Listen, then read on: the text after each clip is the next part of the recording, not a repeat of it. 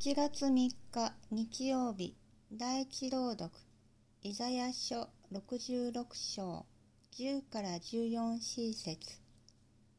イザヤの予言エルサレムと共に喜び祝い彼女のゆえに喜び踊れ彼女を愛するすべての人よ。彼女と共に喜び楽しめ。彼女のために喪に服していたすべての人よ。彼女の慰めの乳房から飲んで飽きたり、豊かな乳房に養われ、喜びを得よ。主はこう言われる。見よ、私は彼女に向けよう。平和を大河のように、国々の栄えを洪水の流れのように、あなたたちは乳房に養われ、抱いて運ばれ、膝の上であやされる。母がその子を慰めるように、私はあなたたちを慰める。エルサレムであなたたちは慰めを受ける。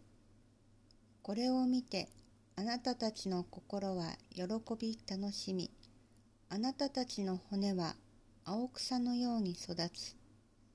主の御手はしもべたちと共にあることがこうして示される。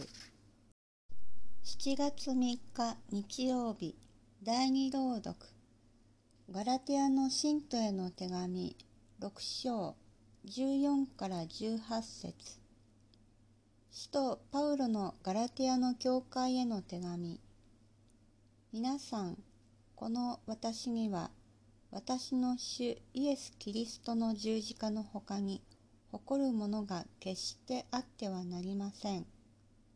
この十字架によって世は私に対し私は世に対して貼り付けにされているのです。割礼の有無は問題ではなく大切なのは新しく創造されることです。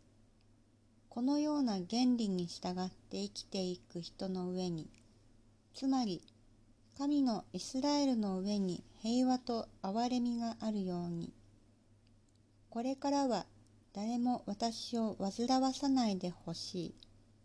私はイエスの夜勤を身に受けているのです。